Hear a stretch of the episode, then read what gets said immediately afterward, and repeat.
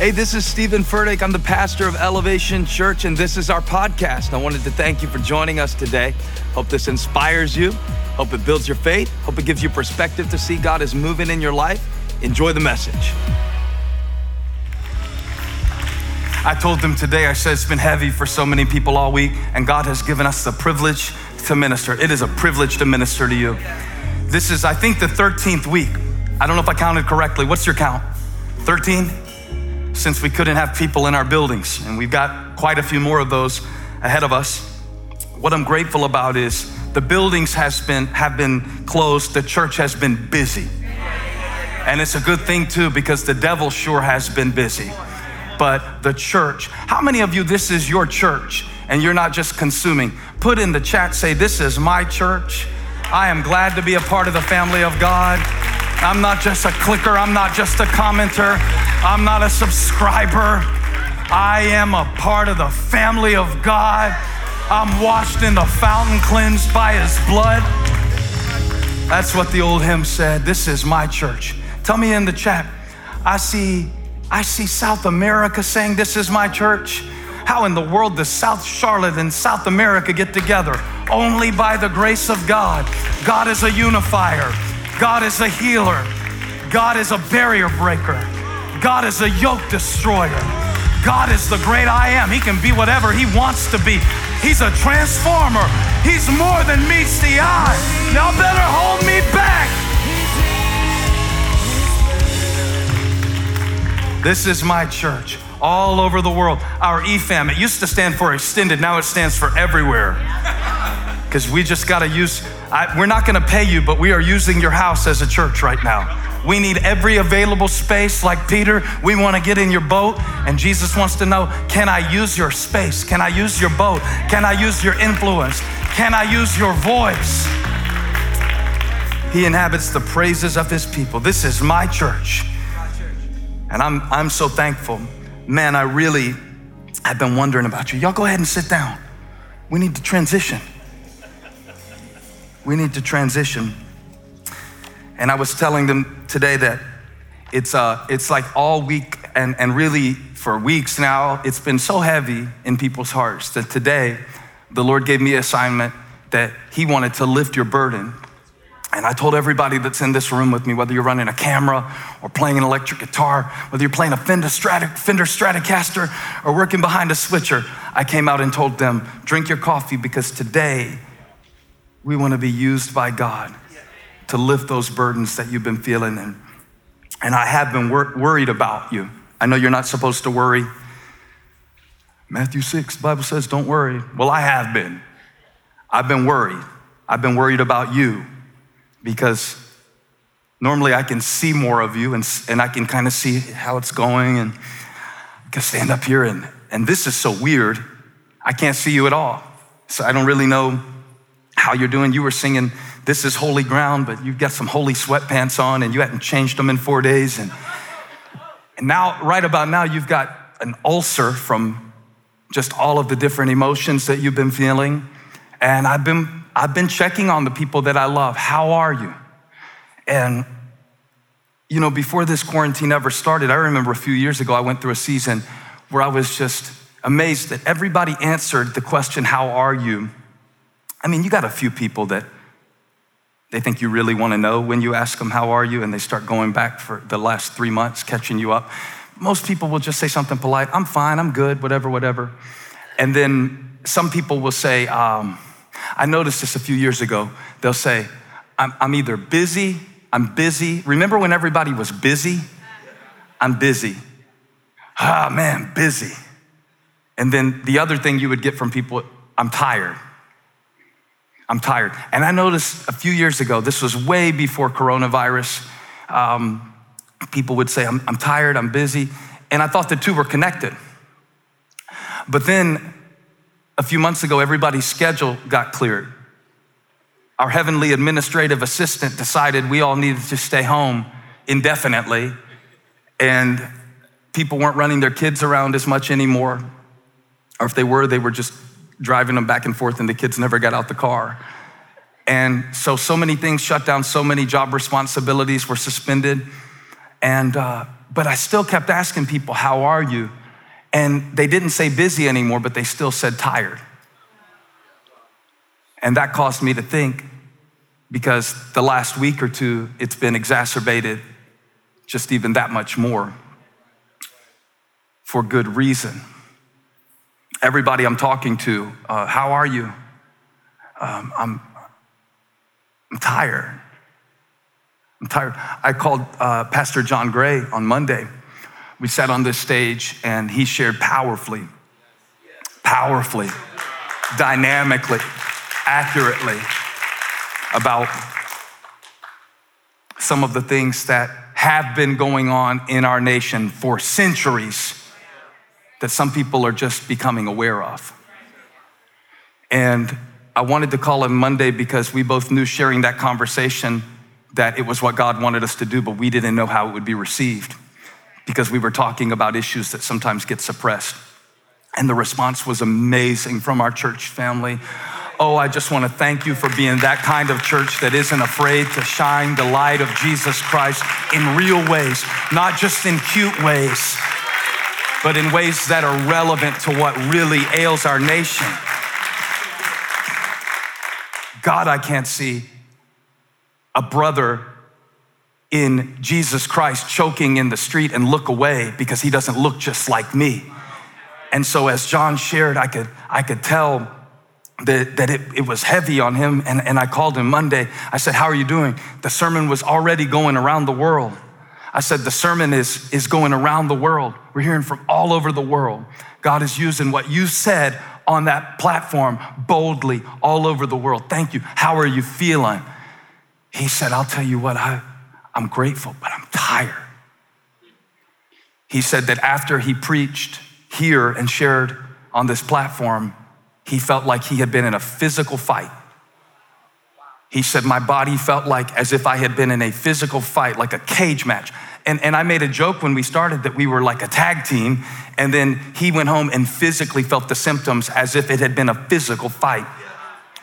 He said, I'm tired. And, and I said, Isn't that crazy? All we did is sit there and talk for 45 minutes. But I realized that what we talked about for 45 minutes was something that my brother has been fighting for 46 years.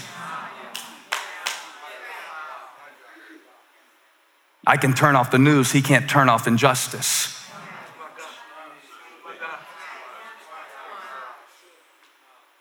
I guess he was tired. I mean, he fought, he fought demons that existed before he was even born. He said, I'm tired. And not just him, I asked a guy who works at the bank who's working from home. I said, Has it been good working from home? I'm gonna open the Bible in a minute, by the way, I promise you. I sent them so many scriptures this morning. I think they got tired just looking at my list of scriptures, and I, am gonna preach them. And so don't go anywhere. But, but it, was, it was so many different people that in the past few weeks, they weren't saying busy, they were saying tired. And it wasn't due to a physical demand necessarily, because I asked this banker, I said, How are you doing? He said, I'm tired. I said, but you don't have to commute. You used to have an hour commute. You would drive an hour to work and an hour home. Now you got two extra hours. He said, yeah, but I don't have any separation between my office and, and my kids. I used to be able to leave them for nine hours, and now I can't I can't shut one thing out. I used to be able to compartmentalize. I used to like my drive time to work because it was the one time that I knew I could have to myself. And I would listen to you preach all the way to work. And now I can't do that anymore because they've moved my meetings and they're eating up the margin. He said, Man, honestly, I know I should be grateful I have a job. And I know there's people that have it worse, but honestly, I'm tired. And then I was talking to a mom whose kids have, uh, all, I think they're all between the ages of two and five and there's three of them. So your planning was a little bit interesting. But it's too late to go back and fix that because now she's got three. And one has special needs, and they normally have someone to help with the child with special needs, but that person hasn't been able to come because of the virus. She said, I'm uh, grateful because my kids are healthy, but I'm tired. I'm tired. By the way, if you're a little slow, my message is called I'm Tired, so you could put that in the chat I'm tired. I picked that title Thursday. I'm never gonna pick my titles on Thursday again. I picked my title, I'm tired on Thursday because I was hearing this and feeling this from so many of the people that I care about. And then every night I've been waking up at 3 a.m. So I guess the Lord wanted me to live my message. Next week I'm gonna name it $100 million. and see what happens. I'm gonna name it eight pack and see if my abs start. I'm gonna name it Make Out with My Wife next week. Hawaii. I'm gonna preach a message called Hawaii next week.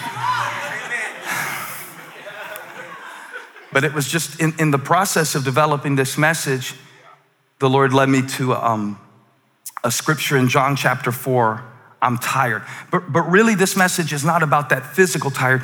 It's like my mom was saying to me the other day. She said, I talk to myself so much, it's getting boring. Because honestly, this has been a very hard time for her, being, being alone and trying to stay uh, protected. But then, how do you protect your health and protect your sanity? My, my dad went to heaven in 2013. It was the seven years of when my dad went to heaven this past week. And she said, The problem with talking to myself is we keep finishing each other's sentences. We know what we're gonna say before we say it. I'm tired of talking to myself. I'm tired of being alone. I'm tired. I'm tired. I'm tired, but it's not like bags under my eyes. It's not about gas in my car. I heard a lot of the people that I shepherd saying, I'm tired inside. Maybe that's a better title. We'll call it officially, we'll call it, I'm tired inside. Go with me to John chapter 4, all you who are weak and heavy laden. Come with me to John chapter 4 and let's listen on a conversation. I've been, I've been talking with this text this week. And what the Lord showed me was something that I thought I had mastery of this text. John chapter 4, you know, I've, I've heard so many sermons on John 4. Uh, some of you who grew up going to Wednesday night Bible study, you probably click over to some other preacher now because you're like, well, what can possibly be in John 4? I promise you, this that God showed me from John chapter 4, and, and again, I thought, you know, I know this text. It's about the Samaritan woman, the woman at the well, we call her. It alliterates nicely. The woman at the well. Uh, the, the woman who had had five husbands, and number six wasn't her husband either. Uh, I called her one time the thirsty woman because it's, anyway, it's different meanings depending on how you culturally interpret that. And, and I talked about this woman on Easter. I've talked about this woman on New Year's, a New, res, New Year's resolution. But, but I saw this as I was thinking about how are you really inside? How are you? How, how, how, how, are, how are you? How, how's, your, how's your insides? I went to this text and I stayed with it and I saw something that I had never seen before. I'll read you just enough of it to give context. And then I will give further context. And then I will give a little more context. And then you can eat a sandwich. Tired. I mean, even looking out across this room, I can see it. Y'all are trying so hard to pay attention, but honestly, it's like, it's a lot right now. And I want to show you something that spoke to my soul. And God, I pray that He will energize your spirit with this word. Now, Jesus learned that the Pharisees had heard that He was gaining and baptizing more disciples than John. Although, in fact, it was not Jesus who baptized, but His disciples. So he left Judea and went back once more to Galilee. I always skip that little introduction because I wanted to start the text here in verse four, where Jesus went through Samaria. But backing up to see verses one through three was interesting for me because I noticed that Jesus refused to be controlled by the agendas of others. And that thing really started preaching to me because in Jesus' day, they had sometimes they had these different um, controversies and they had politics. It was much different in Bible times than it is today. They had some people who supported this leader and some people who supported that leader. And, and then you had the Pharisees who were trying to uh, keep their power. And in order to keep their power, they didn't care what they had to say. They didn't care who they had to trample on. They didn't care who they had to hurt. They didn't care what misinformation they had to spread. So when the prophet from Galilee started performing miracles, he was born in Bethlehem. He grew up in Nazareth. He did his miracles in Galilee. When he started baptizing people and he started gaining popularity, he represented a threat to the religious establishment, which had become so political that they had lost the heart of the Father in pursuit of building the kingdom of their own ideologies. I just wonder is the Bible still relevant? Is the Bible still eternal? Is it still the Word of God? Because we find ourselves in a time where we could use a whole lot more Jesus a whole lot more. Can I preach about Jesus for 30 minutes today?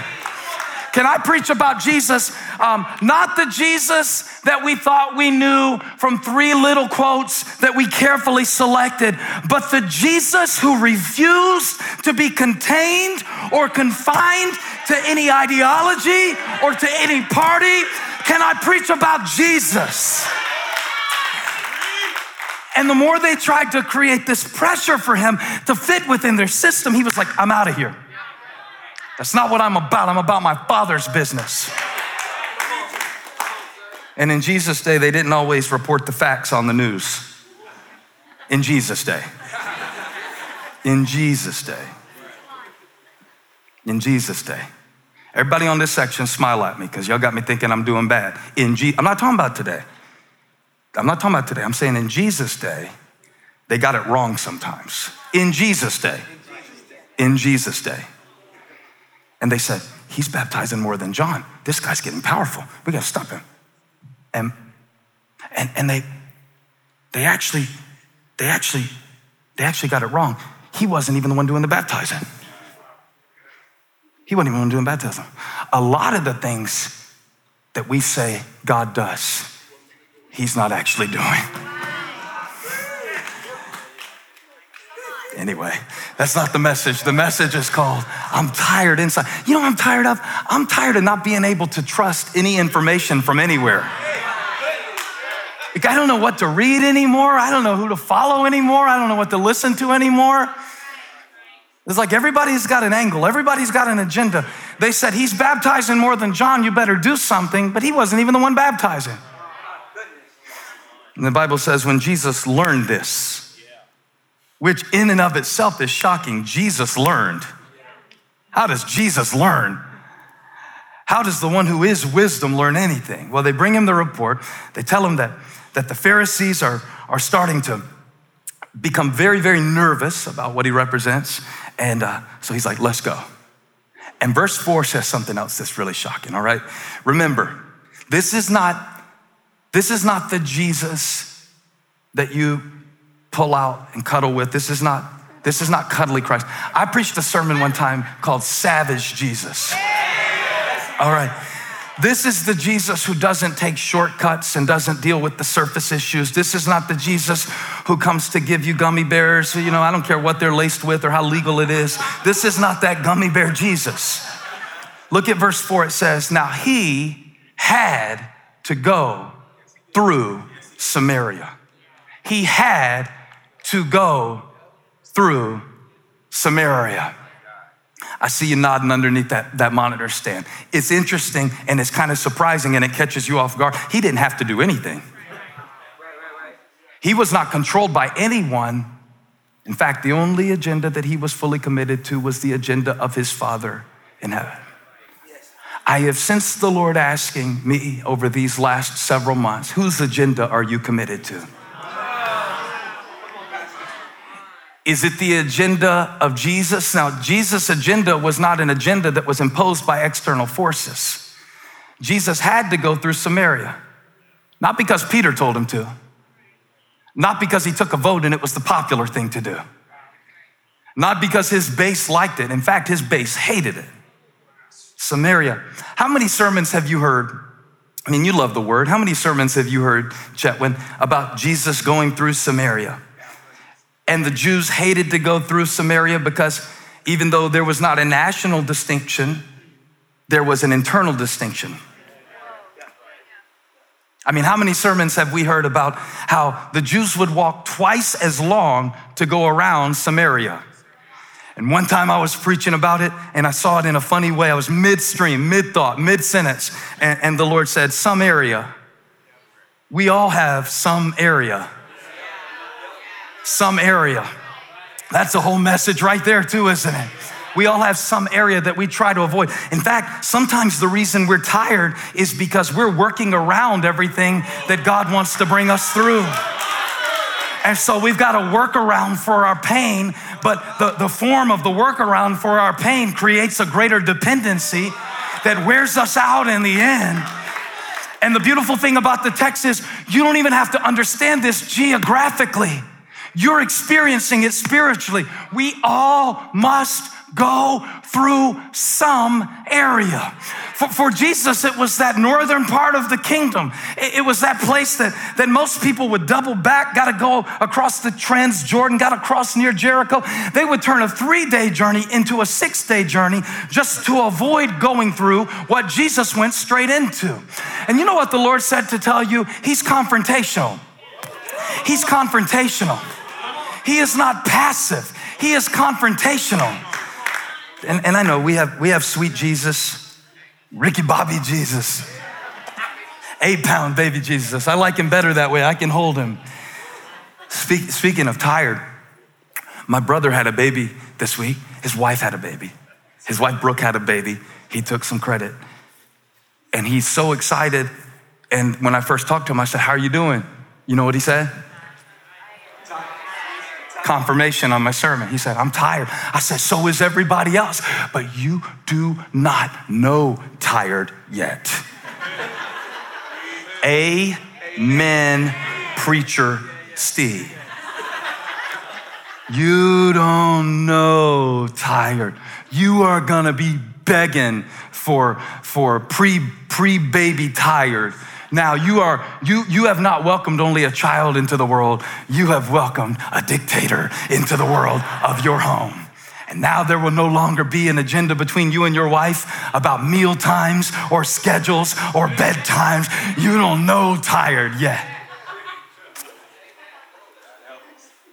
Tell somebody you don't even know tired. You don't even know tired. Absolutely, man. He had to go through Samaria. Some area. Area that other people avoided, God went straight into. And even though it was the more direct route, it was the, the path less taken. Let me stop for a minute because I don't want to get so caught up in my construct that I, that I fail to ask you this question. What are you working around in your life that God wants you to walk through? And how much longer will you do it that way? It's like everything in the text is inward. From the outside, Jesus has pressure from the Pharisees, but he's not controlled by that. He's not controlled by that. He's guided from the inside. That's a really awesome thing about instability in the world. It helps us get our, our center of gravity from God who is on the inside. And he had to go through Samaria, not because it was the predictable path, and certainly not because it was the popular path, but because it was the path of his purpose. Wow. I love the word of God. And I, I heard about it so many times. You know, he had to go through Samaria. That's, that's where he went. And I heard that there was a woman there, a woman who had had a pretty questionable character, and that he wanted to meet with her. And that's who he went for. And, and I even heard how he went, that, that he went straight through instead of going on the, the path that most people were familiar with. But you know I saw this week? I saw something. Read this with me in verse 5. So he came to a town in Samaria called Sychar, near the plot of ground Jacob had given to his son Joseph. Jacob's well was there, and Jesus, tired as he was from the journey, sat down by the well. It was about noon. When a Samaritan woman, that's who, Sychar, that's where, when she came to draw water, that's what, Jesus said to her, Will you give me a drink? And I love verse 8 in parentheses. This struck me as funny uh, when I read it. His disciples had gone into the town to buy food. Why is that funny? I think he was tired of them. I really do. I don't think he was so worried that they were hungry. I think he was like, you know what would be great? If y'all just want to run an errand, I got something I got to do. Sometimes you got to send people away. Sometimes you got to say, hey, I'm, I'm, I'm working on this right now. I appreciate you so much and I love you. And I'll see you when you get back with those grilled chicken nuggets and those french fries. See, John's gospel is different than the other gospels. Can I show you Jesus from John's gospel? In John's gospel, we're seeing that Jesus is fully God. He's fully God. He is the response of the call that started at the bush where Moses stood generations ago. Jesus is not a Johnny come lately. Jesus is not a fly by night savior. Jesus is not a pop star or a flash in the pan. That's why he was not driven by popularity because he was not he was not instant grits. Jesus came through 41 generations from Abraham to David, from David to the exile, from the exile to Jesus was 41 generations. God found a man, used a man, found a man, used a man, but men kept messing it up. So God finally said, I'm tired. I'm tired. I'm tired of you trying to get to me. How about I come to you? So the word became flesh and dwelt among us. That's John 1:14. And we beheld the fullness of his glory. And John sets out to show us a glimpse of who Jesus is. I wonder, do you know who Jesus is? Not who somebody told you he was in Sunday school in 1978. Not who we want him to be. Not the one who has the same melatonin as you. Not the one who votes the same as you. Not the one who only cares about what matters to you. I wonder, do you know him? Because he's the great I am. I mean, John sets it up so you can't miss it even if you want. Because here's what he does. Please, y'all, please sit down. I know you're tired. You're tired. I don't want you on your feet. You're tired. You're tired. So, so sit down, listen to this. Okay, let me sit down too. Okay, okay. I'm gonna sit down for a minute. I'm gonna sit down for a minute. I'm gonna tell you how it goes in John's gospel. He says that in the beginning was the Word, and the Word was with God, and the Word was God. And then he says that all things were made through him and for him. So Jesus has been busy. Jesus has been busy. Jesus has been busy. Jesus didn't minister for 33 years the Word that was with God in the beginning became flesh and we beheld him. He didn't get started when he showed up. You know, it's the same way in your life. God spoke you into this earth at the time that he wanted.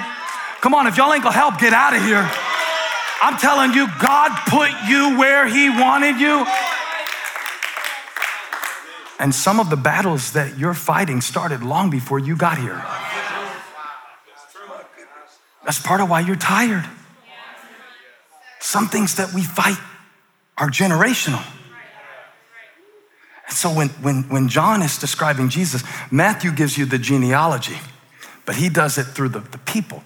John starts way before that and says, In the beginning was the Word and the Word was with God, and the Word was God. And if you go all the way to the back of John's gospel, he says, These things were written about Jesus that you may know and believe and have life in his name.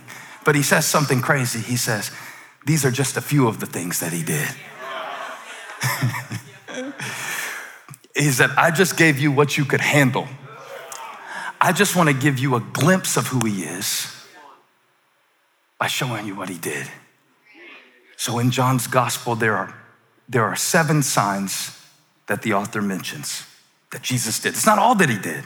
It's not all. Somebody say it's not all. It's not all. It's not all. Oh, I felt the I felt the Holy Spirit on that. Put it put it in the chat right now. It's not all. It's not all. What I know of God is not all there is of God. What I think is true is not all that is true. What I have experienced thus far in my life is not what I have to settle for. What I have known doesn't have to be my normal forever. It's not all. But he said, I'm gonna give you a glimpse of what he did so you can see who he is. These are called the seven signs in John. The seven signs. It started in Cana of Galilee when he turned water into wine. I call this a molecular miracle. A molecular miracle. Um, a, it looks little, but it shows you who He is. How many have had God show you who He is in little tiny ways? That's called a molecular miracle. Well, he can't stay there forever, so he has to go and, and, and preach in Judea. In John chapter 4, he heals a royal official's son. That's the second sign. And then in John chapter 5, he walks by a pool, not to relax, but it was a pool where many who were lame and disabled used to lie. And he speaks to a man on a mat and he gets him up off of his mat because the man was waiting on the water to move, but Jesus had the water within him that the man was trying to get to on the outside. And he showed that he is greater than any earthly system and He can bring to you what others did not bring to you, and He can do for you what nobody can do for you. That's the third sign. By the time you get to John 6, you're getting into some of the more well-known miracles. When he when he did he did multiply those grilled nuggets I was talking about. Come on, I've been up a long time, I'm hungry. And those waffle fries. And he multiplied to feed 20,000. I thought it was 5 somebody just said. You didn't count the women and children. God works through the people that you don't even count. God works through the people that you don't even notice. God works through the people that you don't even think are worth putting in the total. So that's the fourth sign. By the time you get to where am I at? Am I on the fourth sign? What's the fifth sign? Oh, maybe the fifth sign is that man born blind, he opened up his eyes and ruined his life. Because when he opened up his eyes, there are certain things that once God shows you, you can't unsee them anymore. He messed up Lazarus' whole funeral. They didn't even get a chance to really start the funeral. They didn't even really get a chance to mourn.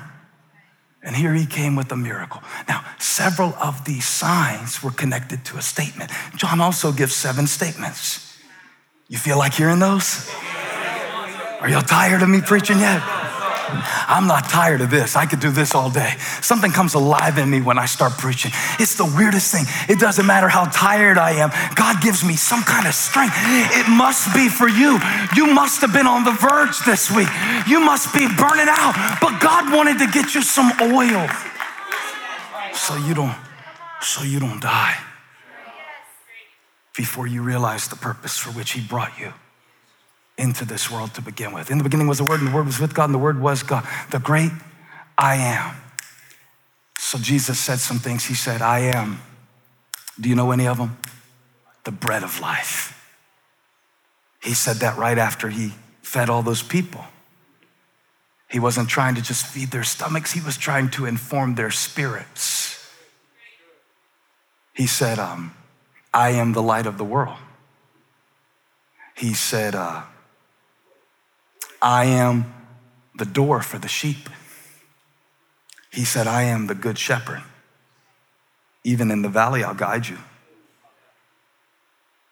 I'll be your light. I am the light. I am the door. I am the good shepherd. I am the resurrection and the life. I am the way, the truth, and the life. I, I, I am the true vine. That's seven. John is showing us this number of completion, seven. That's, that's God's number, seven. Six is man's number. That's why we're tired, because we're living in six. Jesus is the seventh man. The seventh man.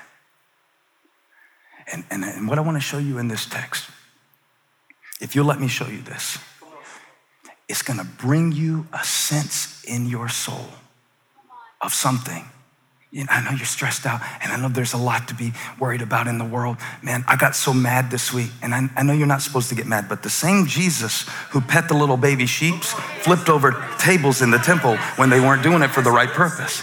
And, and there was a guy on my Instagram this week, and he saw me and John talking about racism and, and, and the evil and the atrocity, and really the, the fact that if the church is silent about these issues that matter to people, it's like we want to dismantle the cross.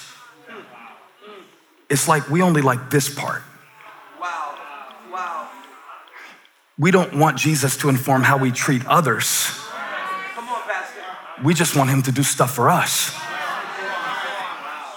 And, and I don't go through every comment on, on Instagram or YouTube, but one person said, um, I'm tired. He said, TBH, to be honest. I'm tired of all the pastors I follow posting about racism on my feed. Can't we just get back to preaching Jesus? Which Jesus? The one you went to Sunday school with, or the one who went through Samaria? Which Jesus? Come on now, I'm, I'm, I'm, I'm, I'm just in need of an answer. Which Jesus do we worship? Which one? The one who said, I am the way? The one who you follow or the one that you lead? The one that you say, No, I'm not following you any farther than that. He had to go through Samaria. And watch what he did when he sat down. Watch what he did when he sat down in, in verse six. He said, he said, he sat down, he sat down tired as he was. Which is confusing, right? Because Isaiah 40 is a dope scripture. You can't call the word of God dope, I just did. I just did it right here in American English, said every syllable of it. And it said in Isaiah 40, the prophet said, Why do you complain, Jacob? Why you say, Israel, my way is hidden from the Lord, my cause is disregarded from my God? This part. Do you not know? Have you not heard? The Lord is the everlasting God, the creator of the ends of the earth. He will not grow tired or weary, and his understanding no one can fathom. He will not grow tired. And In the beginning was the Word, the Word was with God. So this blew me away. Uh, John chapter 4, verse 6. Jesus tired. I prayed about this message. Please know that I did because there's so much I can't do right now and I feel bad about it and I wish I could do more. And this church is doing everything that we can to be a part of the solution, but there's so much I can't do. And I know you've been tired and I know it's been hurting and I know it's been lifelong and it might not be racism, it may be an addiction, it may be wondering how much longer you're gonna have a job or when you're gonna get one or when this is all gonna be over or when God's gonna send you somebody who gets you. I know you've been tired and I prayed, I said, God, what do I tell them they're, they're tired. And, and what, do, what do I tell the person who is too tired to go on? What do I tell the one who says, I'm too tired? God said, Tell him, I got tired too.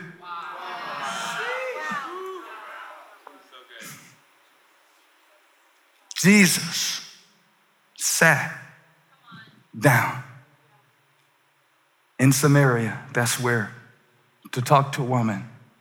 That's who. Asking for water. That's what. But why? Because he was tired. Because he was fully God, fully man. As much as we love to shout about his divinity, you know how we were a minute ago? When I was setting you up about the great I am, just to bring you back down so you could know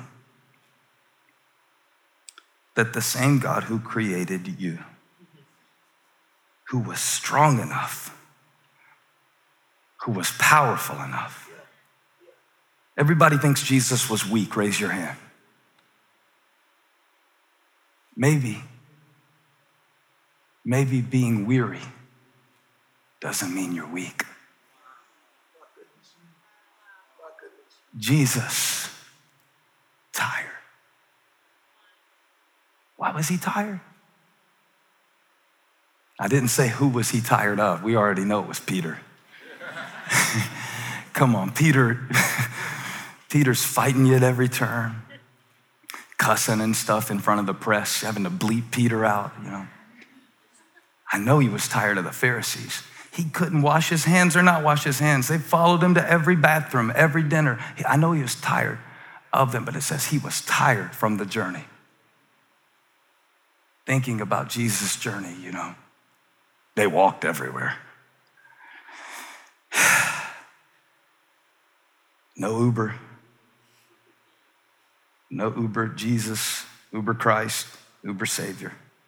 Three day walk from where they were baptizing through Samaria. Straight through was the shortcut, by the way.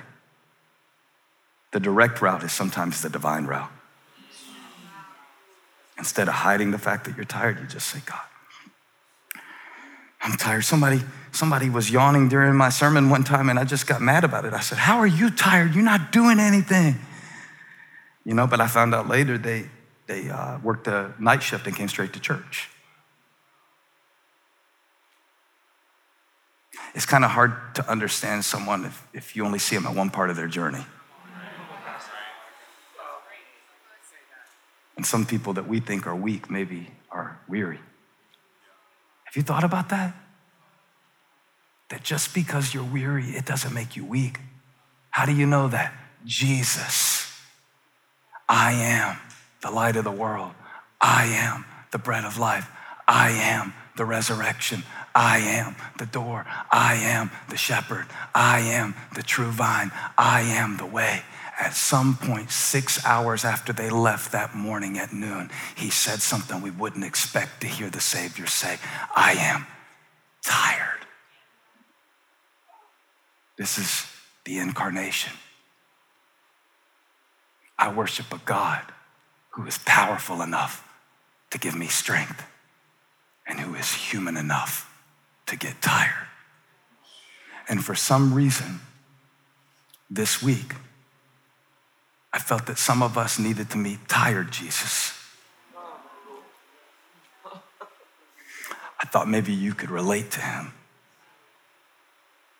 because his journey didn't really start with just leaving that morning. I mean, that's enough. Six hours that day.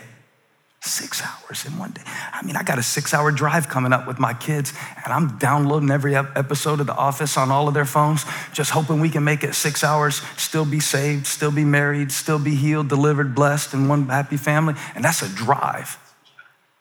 Six hours. Because you leave at six, it's noon, it's hot, it's the heat of the day. Of course, he's tired.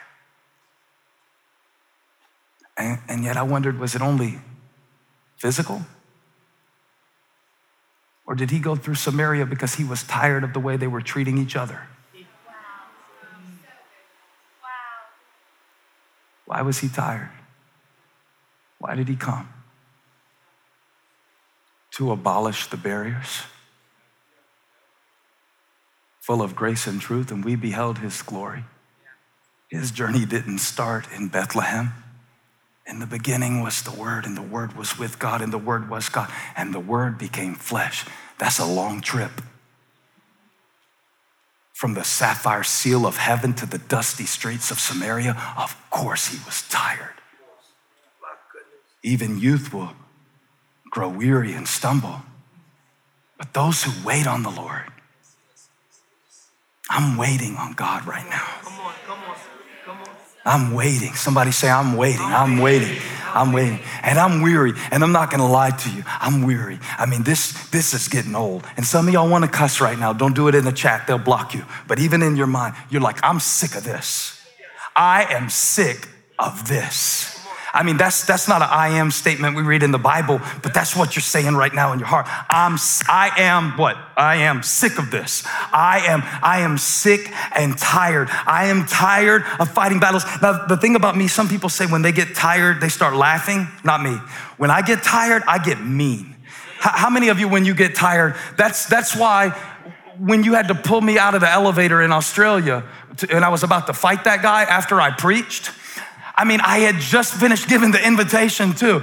If you're here today, the Lord says, Come. And that dude said something sideways to me, and, and my uncle taught me to hit him with his, your elbow if you can get close enough. And I was cocking the elbow, and Chunks pulled me back. He said, You've been, I was jet lagged. I had preached 23 times in, in four days. They were preaching me to death at Hillsong Church. I'm preaching, I'm, I'm preaching, preaching, preaching, tired. And Chunks pulled me. I said, Come on, you're too tired now. Because when you get too tired, you start fighting battles that don't matter to distract you from the ones that do. That's just me. I start fighting everybody. I start fighting people that are trying to help me when I'm tired. So Jesus said, Y'all go get lunch. I'm sitting here for a minute. Because the ones y'all have been fighting against are the ones I came to save. He had to go through Samaria. He had to sit down. There was a woman coming who needed him. She didn't even know it. She had no idea who he was. He sat down because he was tired. I mean, you don't have to do anything right now. Just sit down and receive this word that the Son of God got tired. The Son of God got tired. I know you're Superman and you're, you're mad at yourself because you can't always get it perfect. Perfection got tired. Faith doesn't prevent fatigue. It just gives me a place to sit. He sat by a well. Here's the important thing what well do you sit by when you're tired?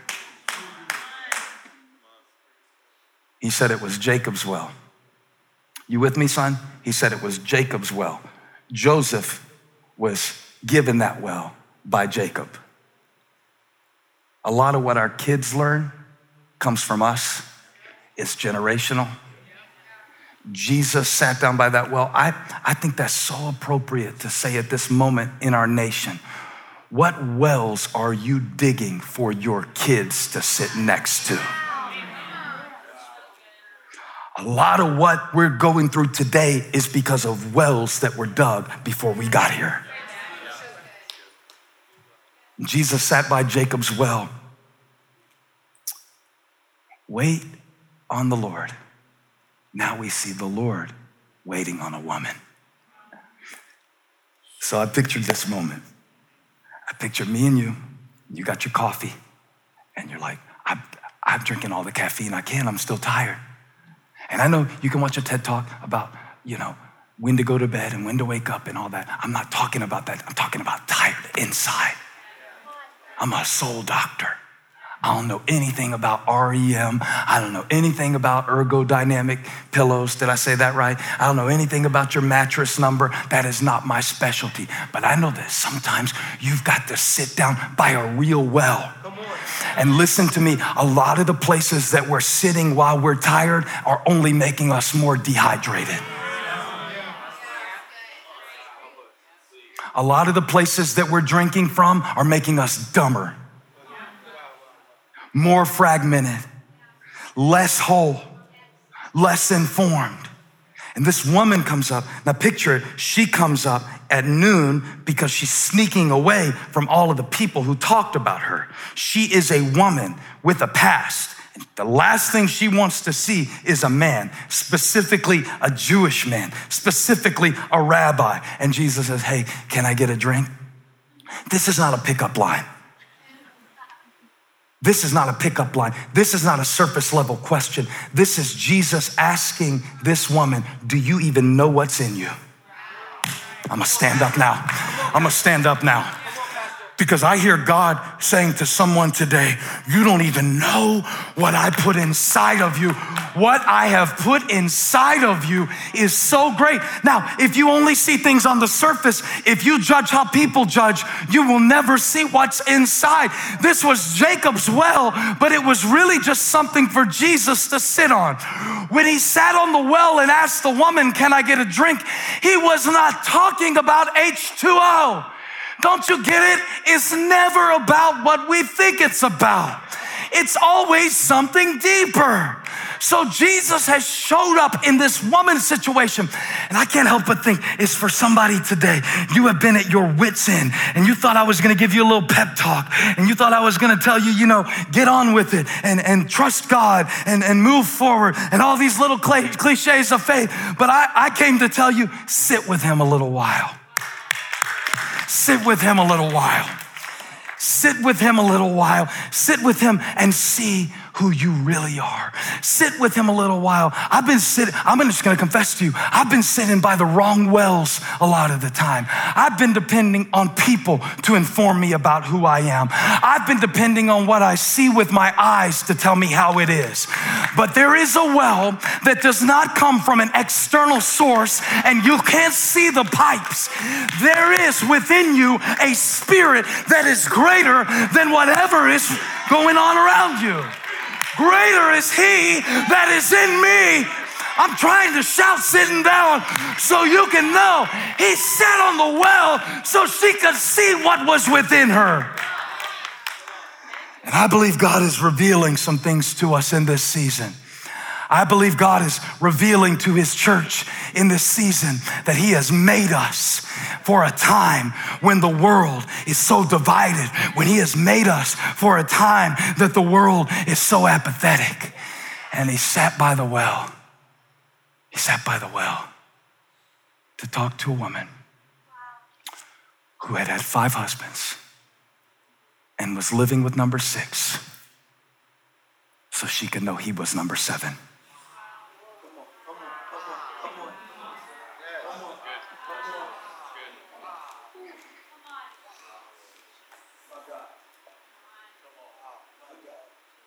On the first day, God worked. On the second day, God worked. On the third day, God worked. On the fourth day, God worked. On the fifth day, God worked.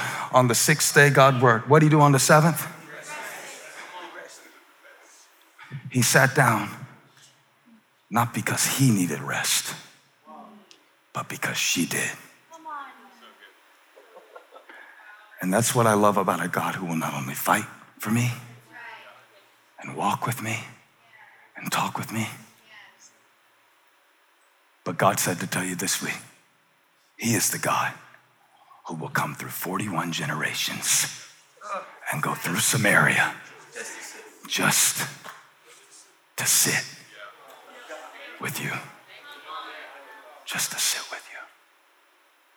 Sit with Him for a minute. He might show you something that is within you that nobody else noticed. This woman had been passed around like the jar that she carried to the well that day. She knew what it was to feel used. Did he sit down at the well that day because he was tired? Or because she was? You tired of being used by people? You tired of being manipulated by people? Sit with me. Because I'm not seated where you're seated.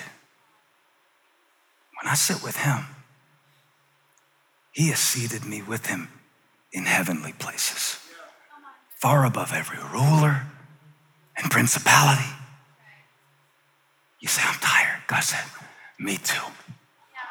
I'm, I'm tired of seeing how, how, how people treat one another too. I'm tired of the injustice too. That's why I came in the form of a man so that I could be what man could never be. I came to hang on a cross and say, It is finished.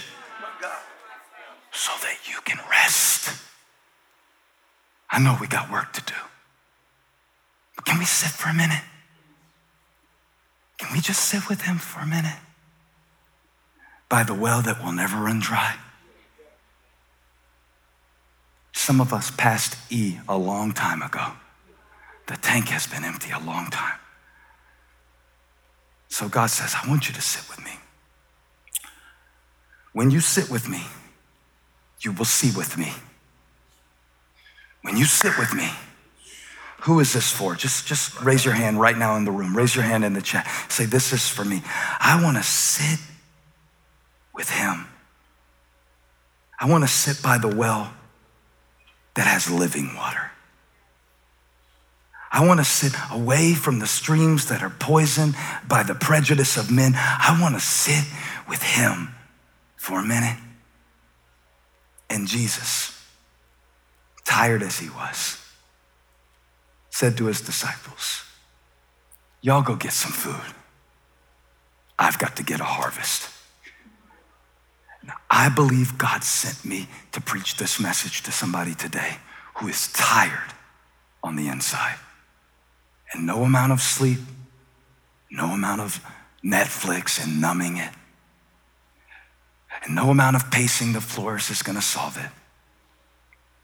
And I believe God brought you into his presence today for a reason.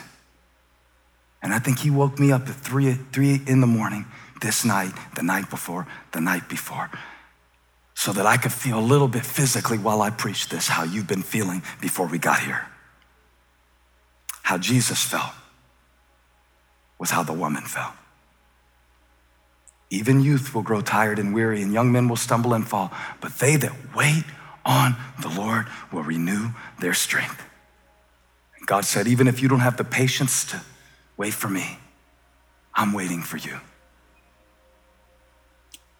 When you are tired, you must be very careful that you do not become dehydrated. You have got to drink this water. You have got to drink this word. You have got to drink this worship.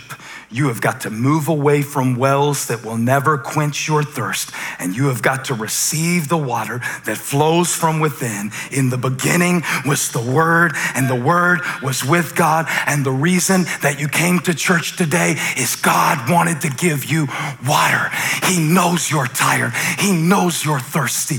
He hung on a cross and said, I thirst too. He stretched his arms this wide because he was tired of it too. And the man who was God became man, and he who knew no sin became sin, that we might become the righteousness of God. And he said to the woman, and he said to me, and he said to you, Come unto me, all you who are weary and heavy laden, and I will give you rest.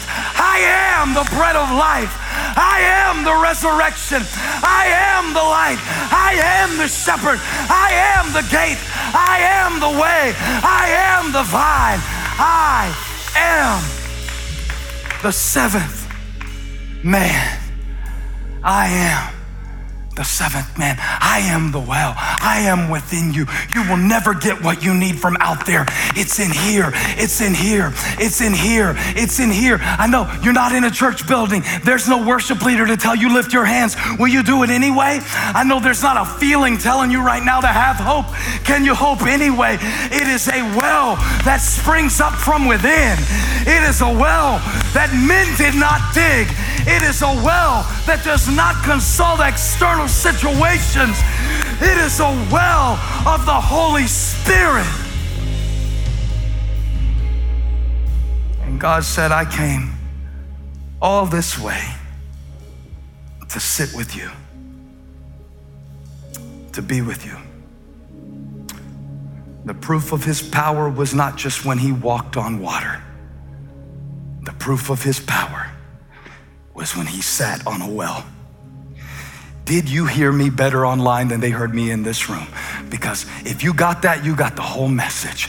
He didn't just prove it by walking on water, which he did, he proved it by sitting on a well.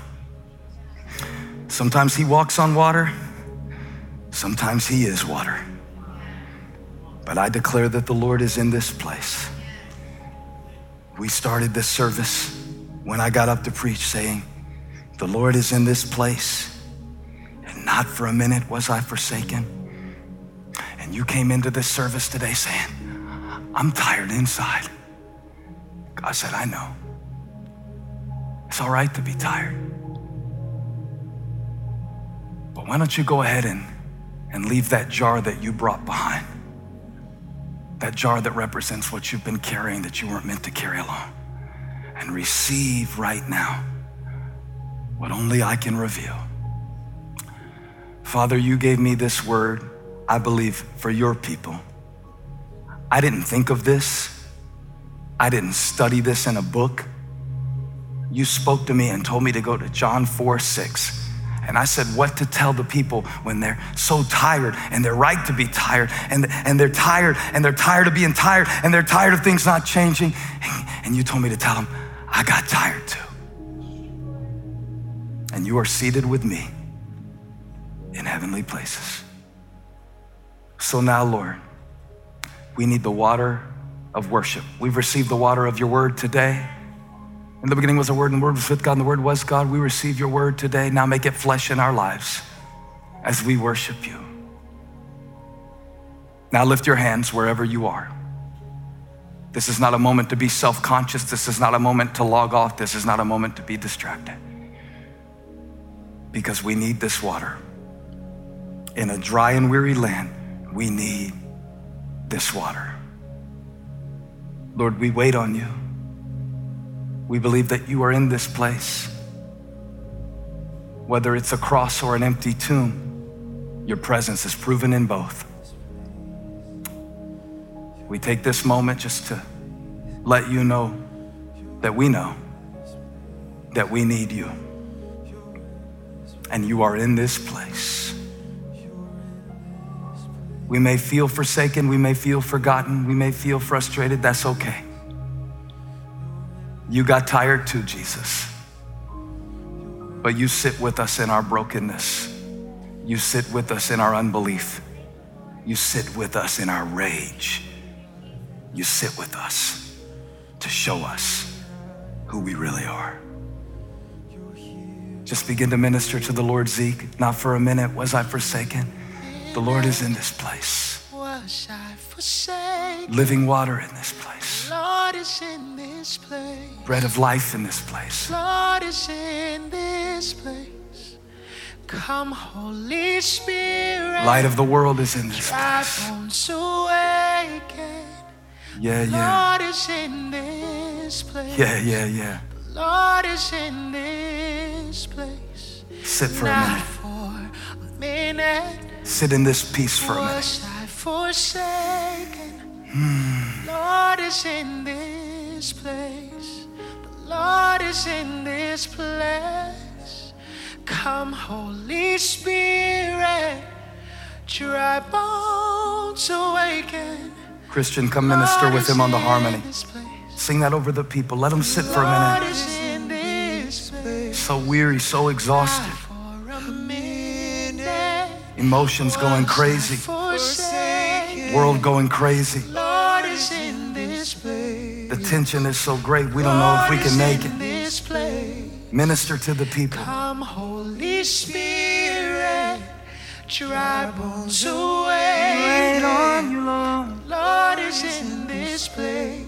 We're waiting, we're waiting. Lord is in this place. Hey, Not for a minute was I forsaken. Thought I was, but I was. Lord is in this place.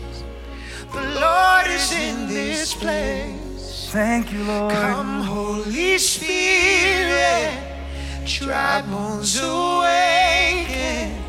The Lord is in this place. Yes, He The is. Lord is in Yes, this He place. is. Yes, He is. Not for a minute was I forsaken. Here comes your strength. The Here comes your strength. In His The presence. Lord is in this place. I feel it coming to you right Come, now. Holy Spirit. You needed this. Dry bones away. You needed this moment.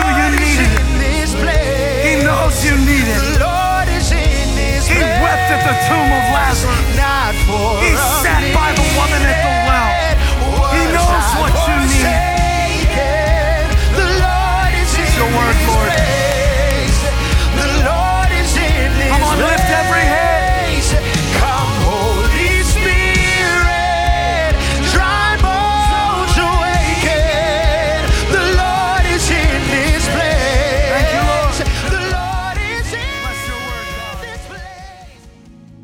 I know the message is officially over, and you're probably tired of hearing me talk. I went a long time today, but I had a lot in my heart, and um, I just want to make sure that you remember that God is with you, and that the presence of Christ is within you, and I just want to thank you for being a part of this ministry. Holly and I are praying for you. These are really difficult days, and uh, there's so much work for the church to do in the world to bring God's kingdom to earth. We're committed to this, and it's a privilege to stand with you, to share God's word with you, and to join together with you in getting the good news of Jesus Christ to the world. We love you.